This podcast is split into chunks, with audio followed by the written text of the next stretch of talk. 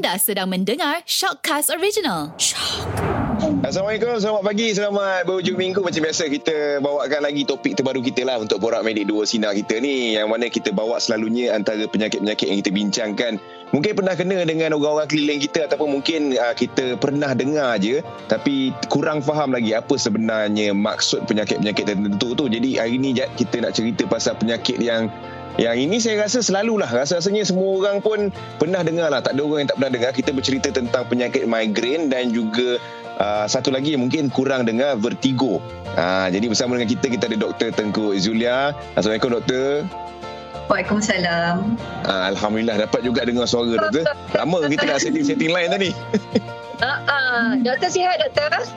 Alhamdulillah Sihat-sihat Sihat? Alhamdulillah. Saya kalau setiap kali Macam nak interview doktor Saya tu pukau Dengan kecantikan doktor. Macam topik kita sakit kepala semua Masya Allah.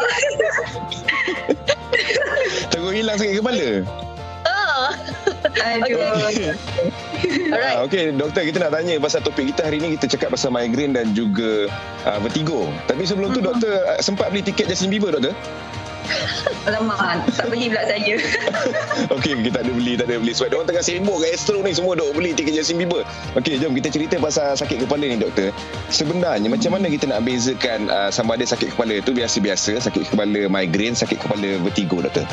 Mhm. Okay so Kita tengok balik kat definisi Rasanya ramai orang tak berapa faham Okay so kalau kata Kita kata migraine tu uh, Migraine ni biasanya Dia punya main symptom dia adalah sakit kepala sakit kepala yang related dengan macam ada stres ke ataupun ada aura lah. Jadi bila kita cakap mengenai aura ni apa aura-aura dia ni uh, dia start macam rasa um, ada macam floaters, ada nampak macam cahaya uh, dan dia macam triggered by um, cuaca yang panas ke ataupun bunyi yang bising ke, stres ke macam tu.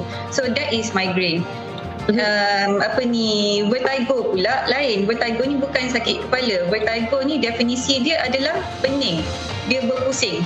Perasaan yang um, apa ni kita rasakan macam um, kita punya persekitaran ni berpusing-pusing. Tapi kita je yang rasa Hmm, orang lain tak rasa pun uh, yang apa ni kita punya persekitaran ni berpusing so Hmm. tu antara vertigo dengan migraine Baru saya faham. hmm. Sebutan dia vertigo punya. Ah, ah. Ya. Okey, Jad. Okey, maknanya doktor, kalau bagi orang yang macam macam kita kan kerap sakit kepala kan sikit-sikit kadang-kadang kita rasa macam sakit kepala macam nampak pencahayaan lah. Lepas tu kita makan ubat. Kalau contoh vertigo tu kadang-kadang bila nampak bila dah berpusing sampai kita dah nak pingsan tu sampai berjumpa dengan doktor dia ada ubat lain juga. Tapi macam kita kalau kita nak tanya dekat doktor pada mereka yang macam sakit migraine macam kita lah selalu I, I selalu macam tiba-tiba rasa macam cepat sangat sakit kepala. Selat dan kerap sangat pergi makan orang kata ubat uh, tahan sakit ni Mhm. ke tidak untuk saya sebenarnya? Uh, tengok makan ubat apa kalau kata makan yang basic macam paracetamol lepas tu lepas you makan paracetamol you rehat apa semua dan dia okay then it should be fine as long as you makan paracetamol tu ikut dos yang betul lah Oh, maknanya kalau macam berkerap kali pun setiap kali macam sakit kepala je terus ambil. Sakit kepala je terus ambil. Sampai kadang-kadang rasa macam family kata, jangan try ubat tradisional dulu. Sebab bila dah kerap makan, nanti dia macam immune. Betul ke doktor? Tak ada. Bukan macam tu. Kalau paracetamol kita tengok ubat lah kan. Tapi kalau kita cakap pasal uh, ubat paracetamol biasanya dia safe lah. Uh, lepas tu kita makan pun ikut dos dia yang betul. Dia tak ada macam uh, patient tu immune ke apa. Ada ubat yang macam lepas kita makan tu dia dah tak berapa efektif. Tapi bukan uh, untuk kondisi macam ni lah Uh, tapi Elisa pun kena tengok lah Kalau kata kerap sakit kepala apa semua Dan better pergi check dengan doktor Sebabnya kenapa benda tu keep on happening to you kan Oh, okey. Okey, faham, faham. Doktor Hmm. nak cakap pasal vertigo dengan migraine ni. Uh, penyakit ni semua orang boleh kena ke? Boleh Definitely semua orang boleh kena uh, Atas Migraine faktor apa tu?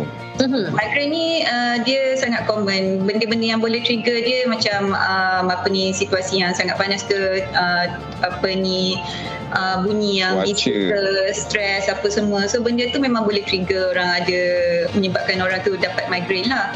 And apa ni vertigo pula dia ada banyak uh, sebab juga. Um, apa ni uh, yang paling common is related dengan dengan posisi uh, badan lah. Dengan orang kadang-kadang dia ada head injury ke uh, dia ada infection ke apa ke benda tu boleh kacau dia punya uh, telinga bahagian dalam yang control kita punya balance system Nah, telinga ni ada tiga, telinga bahagian luar, telinga uh, tengah dengan telinga dalam.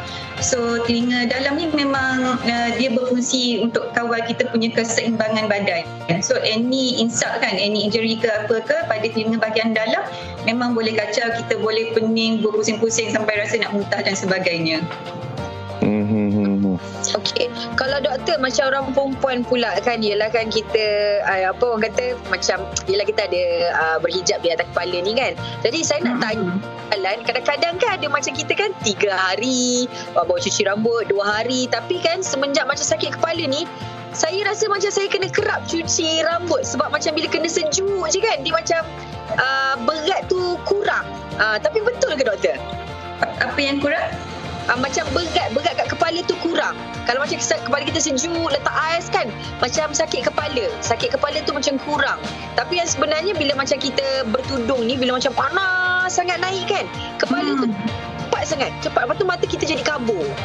Uh, uh, okay, so kenapa kan? Okay, so uh, kita back to uh, basic lah. Kita actually bila tengah panas, kenapa kan? Uh, bila kita panas, kita kerap sakit kepala. So sebenarnya kalau ikut fisiologi lah, uh, kalau situasi ataupun cuaca panas ataupun kita dekat uh, bilik yang panas ke ataupun tempat cuaca panas, kita punya blood vessel dilate. Kita punya saluran darah tu mengembang.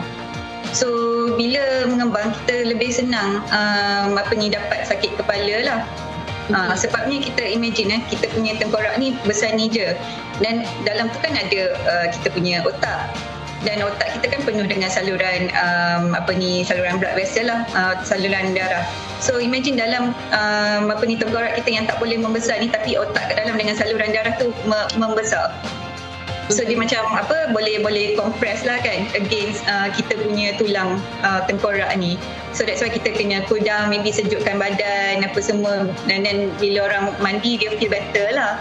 Okey, faham. Faham. Okey, doktor saya nak tanya pula eh, sebab doktor kata kebarangkalian untuk orang kena uh, vertigo dengan migraine ni ada untuk setiap orang lah. Maksudnya selagi kita hidup ni ada possibility boleh kena. Tapi ada tak uh, punca-punca yang daripada migraine ataupun vertigo ni dia boleh pergi ke penyakit yang lebih serius? Contoh pergi ke kanser ke ataupun sebagainya. Um, okay, so vertigo ni dia uh, macam saya kata tadi yang paling common tu related dengan posisi badan kan. Tapi ada juga yang berkait dengan tumor dan sebagainya. Uh, so that's why kalau kata ada simptom uh, vertigo Uh, better pergi jumpa dengan doktor. Sebab uh, kita nak tahu apa punca sebenarnya dia dapat vertigo ni. Is it like just because of the apa ni posisi tak betul? Tapi yang kalau kata posisi pun walaupun dia tak bahaya still memerlukan rawatan apatah lagi kalau vertigo ni disebabkan ada ketumbuhan dan sebagainya Hmm, hmm, hmm, uh, hmm. maksudnya dia boleh disebabkan benda yang lebih serius ada kemungkinan tu juga doktor eh. ada kemungkinan Tumor ataupun kanser doktor. Uh, biasanya uh, kanser pun boleh tapi biasanya dia um, apa ni tumor yang tak bahaya tapi because of the posisi kan of the position of the tumor tu dalam boleh kata Bahaya. dalam otak dia still jadi bahaya juga walaupun dia Oh, bukan kanser. Uh, Okey. Doktor, kadang-kadang bila macam duduk dengan keluarga, kadang-kadang ada anak buah yang kecil darjah satu, darjah dua, dia dah pandai cakap sakit kepala, doktor. Betul ke dia sakit kepala tu sebenarnya? Budak kecil boleh kena tak? Boleh kena tak sakit kepala tak? Migraine ke? Ataupun bertigo boleh kena ke? boleh? Boleh Oh. kena? Oh. Usia Hmm. muda pun boleh kena juga? Boleh. Dia jarang lah uh, tapi boleh boleh berlaku. Okey. Nampak dia macam ini doktor kan uh, vertigo uh, migraine possibilities untuk semua orang. Kemungkinan juga vertigo boleh lead kepada penyakit lebih serius. Kita nak ceritakan macam mana kita nak hidup supaya kita bebas daripada migraine dan juga vertigo. Mungkin doktor ada tips-tips boleh kongsikan. Okay, so kalau uh, migraine tu saya rasa macam sekarang biasanya orang kita uh, kita tak tahu bila kita akan dapat migraine atau apa semua kecuali orang yang dah kerap dapat lah. So saya hmm. punya advice is kalau orang yang kerap dapat tu dia kena identify apa dia punya trigger factors dia. So kalau kata stress dia kena uh, lebih pandai manage dia punya stress level. Kalau dah tahu kalau dia um, apa ni berada di tempat uh, cuaca yang panas apa semua try to avoid uh, apa ni berada kat tempat yang panas terlalu lama ataupun kalau benda tu adalah disebabkan pencahayaan yang terang ke apa ke uh, avoid uh, benda tu kalau disebabkan bunyi yang terlalu bising dan dia kena avoid bunyi yang bising so biasanya orang yang kerap mengalami migraine dia tahu dah apa yang trigger um, dia punya migraine so the best is uh, try to avoid yang benda-benda tu lah hmm. Hmm, hmm. dan kalau kata yang uh, vertigo pula disebabkan masalah posisi badan ke apa ni ear infection ke um, so bagi saya macam kalau kata ada simptom tu dapatkan uh, rawatan awal hmm. Hmm. Dia tak ada tips macam makan carrot selalu jadi tak kena ke tak ada doktor eh? Ah, dia bukan macam tu lah. Tapi okay, as a general rule, kalau kata benda-benda yang stimulan macam kopi apa semua tu, garam lebihan, uh, kita boleh reduce down uh, benda-benda tu juga. Ha, uh. Dengar Jad, dengar Jad garam Jad. Jad kuat garam. Itu soalan saya sebenarnya tanya kat doktor. Sebenarnya pasal garam dan juga kefir. Kalau kita jenis macam minum sebenarnya tu, ada ke dia macam mendorong kita untuk sakit kepala? Yes, definitely. Oh, tapi kalau macam kita tak minum, kita rasa macam ketagih pula nak cari kefir je doktor. uh, dia limitkan lah limit kan. Hmm. Okay. Faham, faham. Okay. Uh, Ni sampai tiga, tiga cawan satu hari tak boleh lah kan. Ah, okay. Oh, saya tu tiga cawan satu hari tu. Ah, ah. Tapi Alhamdulillah okey. Kalau maksudnya kalau okey tu tak apa kan doktor kan? Ah, okey lah kalau you tak ada apa-apa simptom. Ah, okey. Alhamdulillah. Boleh lah maksudnya. Okey. Doktor, kejap. Satu lagi. Lupa pula nak tanya. Kalau kita pasal migraine ni ataupun uh, vertigo ni ada ke bahagian-bahagian tertentu sebab kadang-kadang ada orang kata sakit belah tepi, sakit belah tengah, sakit belah, belah atas yang hmm. sakit kepalanya tu. Hmm, okay, so migraine biasanya dia dia boleh jadi dua-dua belah tapi kebanyakan lah most of the time dia sebelah saja. Sama sebelah ada kiri ke kanan? Ah, sama ada kiri ataupun kanan. Apa yang membezakannya doktor? Uh, apa ni tak ada beza tengok dia sakit yang belah kanan ataupun belah kiri sama juga dengan vertigo oh, lah. Okay. sama ada dia yang telinga dia yang affected tu belah kanan ataupun belah kiri lah. Uh, so sama uh. juga sama ada benda tu affected belah kanan ataupun belah kiri. Dia bukan uh, kalau kalau dia bukan kalau belah kanan macam sakit ni belah kiri sakit ni bukan eh oh tak. Sebab uh, actually quite um, apa ni uh, symmetrical. Kita punya otak memang ada dua hemisfer belah kiri dengan kanan yang quite identical apa ni identical lah kiri dengan kanan tu. Uh, Faham. Okay, doktor, faham. saya pernah ada pengalaman waktu sekolah dulu kerap sangat sakit kepala sampai masuk berjumpa dengan doktor pakar, kita dia masukkan macam dalam terowong tau, dia check kat belah kanan ke belah kiri. Tapi kan dia uh, doktor pakar tu macam cakap dia kata dia akan mengganggu mata sebab ya kita sakit kepala kan. Lepas tu bila kita force uh, keadaan mata kita tu nak tengok lagi depan tu, cahaya tu rasa macam makin lama makin silau. Ada ke antara sakit kepala ni tiba-tiba boleh mengganggu mata kita? Berkait. Ah, berkait kita macam rabun ke silau ataupun tak nampak. Dia dia bukan uh, rabun lah tapi masa uh, dapat vertigo tu memang kita boleh nampak macam ada flashes, floaters apa semua tu. So kadang-kadang yang tu boleh ganggu kita punya um, apa ni penglihatan masa tu lah. That's why salah satu treatment untuk uh, apa ni migraine is uh, kita duduk kat kawasan yang gelap. Masa ah. tu kita duduk dalam bilik yang gelap apa semua kita try to avoid benda-benda yang apa ni cahaya yang boleh menyebabkan benda tu lagi teruk lah. So kita dah nampak benda tu kan benda tu pun uh, trigger kita punya migraine. So, kita try avoid lah all that. Uh, then after after yang uh, migraine episode tu dah habis kita nak boleh nampak macam biasa je. Uh, cuma waktu waktu uh, apa ni migraine tu tengah berlaku. Kalau main phone dalam gelap tak boleh lah. Masa tengah migraine lah Tak boleh lah Okay, hmm. okay. alright, alright. Okay. Ha, rasanya kita faham juga lah hari ni sikit-sikit pasal vertigo dengan migraine ni doktor. Cumanya hmm. paling sebenarnya paling paling afdal lah orang cakap eh. Kalau sakit tu cepat-cepat lah pergi berjumpa dengan doktor biar check lah kenapa eh doktor eh. Ah yes betul. Sebab kita tak uh-huh. tahu kan whether dia masalah yang simple ataupun sebenarnya masalah yang lebih serius. Baik, uh, nanti mungkin kita boleh cuba bawa topik lain pula nak bertanya dengan doktor. Uh, hari ini itulah cukup lah rasanya kita belajar pasal vertigo dengan uh, migraine. Terima kasih banyak-banyak sekali lagi Dr. Tengku Zulia. Selamat. Selamat berpuasa. Oh, selamat berpuasa juga. Okey, Assalamualaikum Doktor.